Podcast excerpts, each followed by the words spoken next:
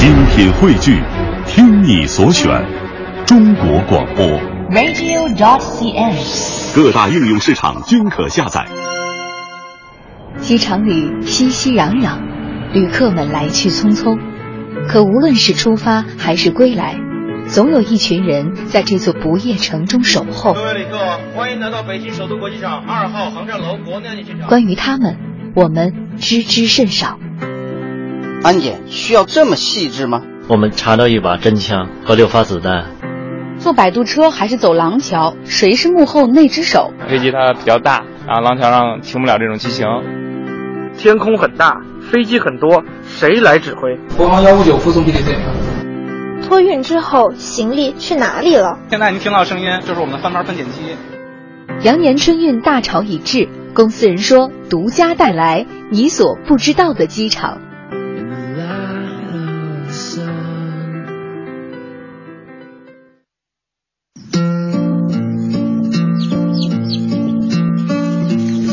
Robin Hood and Little John walking through the forest, laughing back and forth at what the other has to say.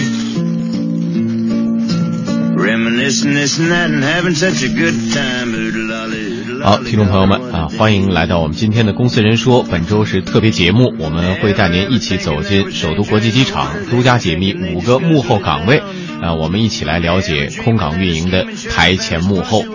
呃，今天在直播间里陪同大家的依然是我们的美女编辑张奥。嗯，上一周的时候，我跟凌云抽出了一天的时间，来到首都国际机场，然后在里面待了一天的时间，探访了五个岗位。那今天呢，我们就要从安检来说起，因为坐飞机嘛，一定是要安检，行李呢会放到安检仪器上，然后这个旅客呢会过这个安检门，接受手检员的一个手检。我们要不然先来认识一下一位手检员吧，刘林，他在这个岗位上已经工作了五年多的时间。嗯，这也是我们呃出门的时候，在机场的时候，应该是印象比较深刻的一个岗位，岗位，因为会密切、亲密接触。亲密接触。刘林身穿着暗蓝色的安检制服，头发扎在脑后，露出一张巴掌大的脸，笑起来很甜。工作的时候，他手持安检仪器，从上到下检查旅客。我们有十大重点部位，包括没有归列到这十大重点部位的那些重点部位，也是需要严格检查完的。因为如果说有犯罪分子或者说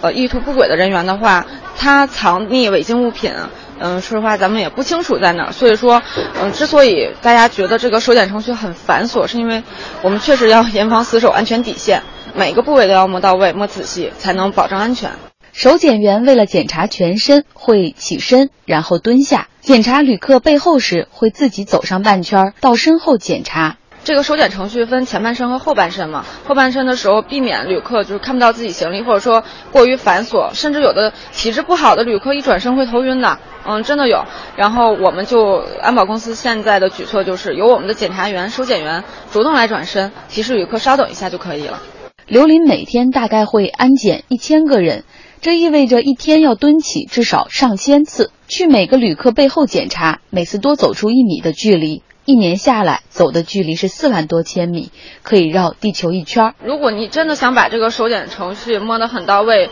排查这些隐患的话，很多动作是需要你真正去，不仅是蹲，也是需要你弯下腰去够去摸的。所以可能时候这个腰老这样来回弯，有一点劳累吧。腰、膝盖老这样弯直弯直的，有点。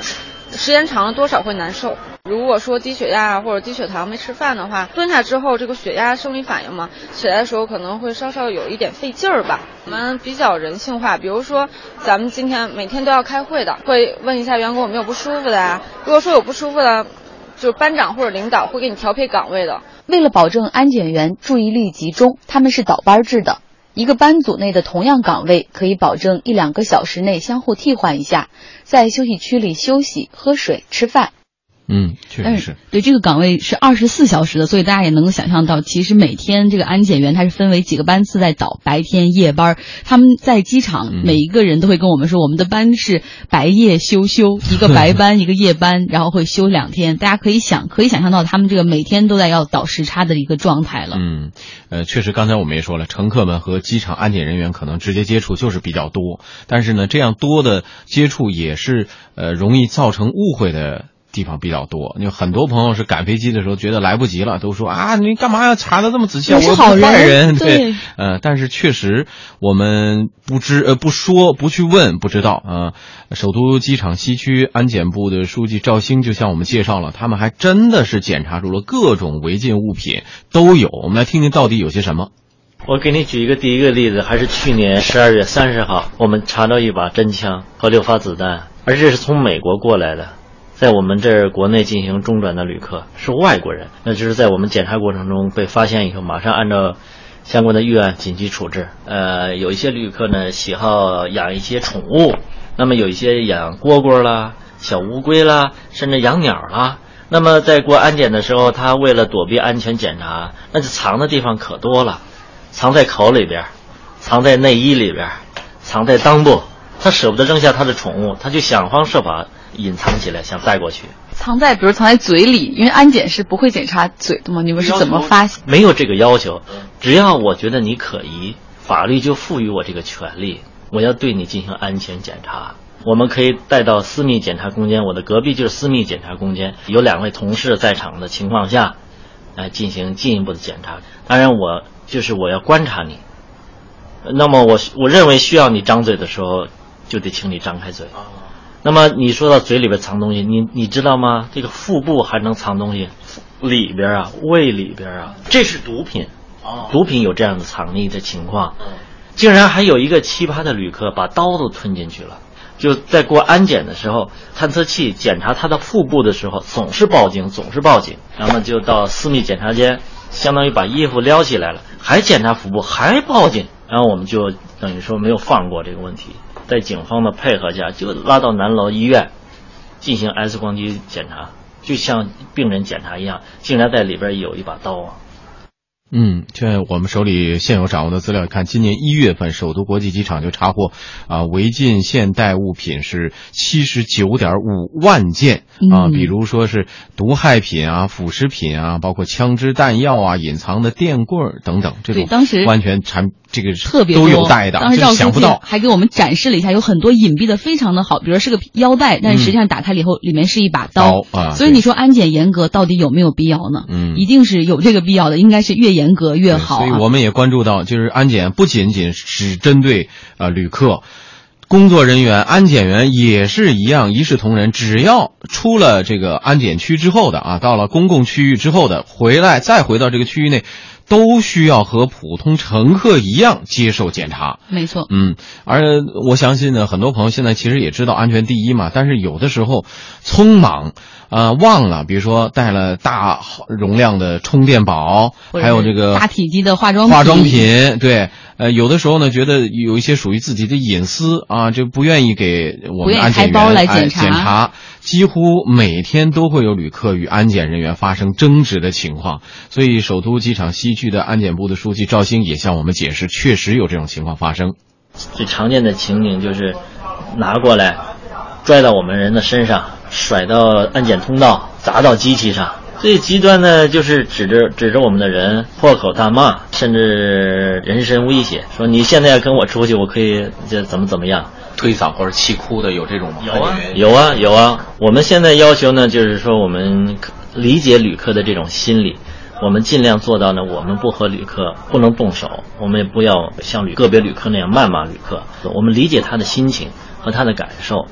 嗯，我记得当时他还讲了一个案例，就是有一个旅客带了可乐，但是不能，因为过了安检，什么液体都不能带进去嘛。那个那个顾客很呃，旅客很生气，把那个可乐摇开以后，打开喷到这个安检员的身上。我相信这个都太不应该了。关键是啊，可能很多朋友也都关注到，我平时也觉得是，比如过机场的时候，这些安保人员啊，工作年龄都很年轻，平均年龄二十二岁，他们是相关一些院校毕业啊，有这种安保上岗证，来到首都机场之后呢，还会进行这个实地的培训和考。考核，而各个节日，尤其像这种春节，是一年当中最忙碌的时候。不少这些工作人员已经很多年没有和家人一起过过年，没有一起在呃这个三十晚上一起吃过年夜饭了。对，而且经常会由于会梦碰到很多这种带情绪的旅客，所以也有一些安检人员他觉得不适合自己，然后每天心理压力也很大，不开心，要求转岗的、离职的也有。嗯所以说，这个首都机场安保公司他们也在进行对这种安检员要进行心理辅导，要倾听他们的抱怨，帮助员工去减压、舒缓这个情绪。嗯，所以春运现在已经开始了，马上过几天肯定会迎来这种高峰出行期，在机场啊，大家都是陆续返乡。我们也来听听安检员他们有什么想和各位旅客说的。大多数还是比较配合的，但是可能有初次过安检的，然后他对安检的一些流程或者说规章规定不是很理解。嗯、希望各位旅客能就是看一下我们安检前的一些公示牌提示，它的这个过检速度会提升的。对吧？比如说，我需要提前把电脑拿出来，就不用说在线拿，或者说我们需要开检的话，到后面开包岗需要再开，这个包又二次过一遍，这相当于浪费旅客的时间，尤其是像着急登机的这种，他更会比较焦急，所以希望旅客能听一听我们的宣传语，不用对你们多一份理解和理解，希望有吧，希望有理解，毕竟我们的工作也是为了广大旅客的安全，希望他们能理解我们的这份严谨。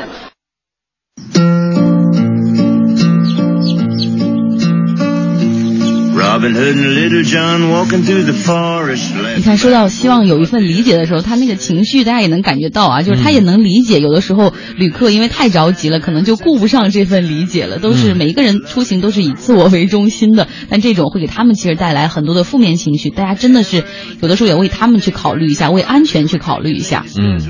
这个确实啊，这个安保人员工作强度非常之大，它是一个真是，呃，需要头脑、身体啊、体力配合的一个工作，所以而且他要求非常的注意力非常集中。没错啊，为了要能够达到这个保证大家安全的效果的话，他们每个人可以说都基本上都是全神贯注在关注着这个他们要求达到这个安全的标准，不能有任何丝毫的呃放松。一旦出现状况的话，可能就会影响到。机场或者是整个航班所有的航线上这些人员的生命安全。对，就是除了每天我们看到手检或者机器检查之外，其实每一个安检员他们都要掌握这个旅客异常情况的一个识别技术。对对对比如说看到你哆嗦啊、紧张啊、出汗啊，这个安保人员也会提高警惕，会进行相关的询问，会重点的安检。那发现问题的时候，有的人还他们这个之间还会通过一些暗语去传递信号。嗯，就是等于说，他不仅仅是通过我们理解说啊，就是过一下 X 光线，然后呢手呃手检一下，其实他还通过你的细微的动作、表情来进行一番这种观察，它是有一些技术性的要求，然后能能通过这些来发现暗藏的一些问题。没错，但是这个安保人员他们工作很辛苦，然后每天早出晚归，不停的要去倒时差，可是他们的薪水啊就没有我们想象中的那么高，嗯大概就是如果做到中级水平的话是四千多块钱，所以你看这些小孩儿确实也很不容易。当然了，嗯很辛苦的一个工作。对，但是如果你能够一专多能的话，慢慢这个薪水会涨起来。就是你不只可以能够看机器，你也可以进行手检，同时你也可以在前面去扫描证件的话，这个时候就会对，涨薪。还有不同的岗位，对，一他也提供一个，就是说要一专多能嘛，每个人可以胜任多个岗位的时候，这个增长的空间可能会大一些。同时，我们也了解到，像这个首都机场安保公司当中，他们的管理层、管理团队也都是从基层的工作人员当中一步一步晋升上来的。对，所以说整个这些年轻人还是有很强的一个晋升通道的。嗯我们再来看一下哈，这个首都机场的安检通道呢，它实际上是有一个三百六十度无死角的监控设备，所以说当发现有问题的时候，您不用担心，比如这个安检人员他是不是主观判断了一些问题，到最后追溯的时候，他们会完全调出录像来去来检查这个全程，嗯有证可查。对，当发现有问题的时候，他们也会把这个摄像头租印到每一个细节。嗯，所以呢，在这个时候还是提醒我们的所有的乘客朋友啊，刚才也提示了，其实你如果是呃空身没有其他行李的话，它是有快速通道可以走的，还有快速通道呃，大家多配合就能提高效率，也减轻工作人员的负担，大家都能平安的回到家里。也欢迎大家登录我们的微信、微博平台跟我们来互动啊。稍后我们会有一张微信电影票送出，欢迎大家继续收听我们的节目。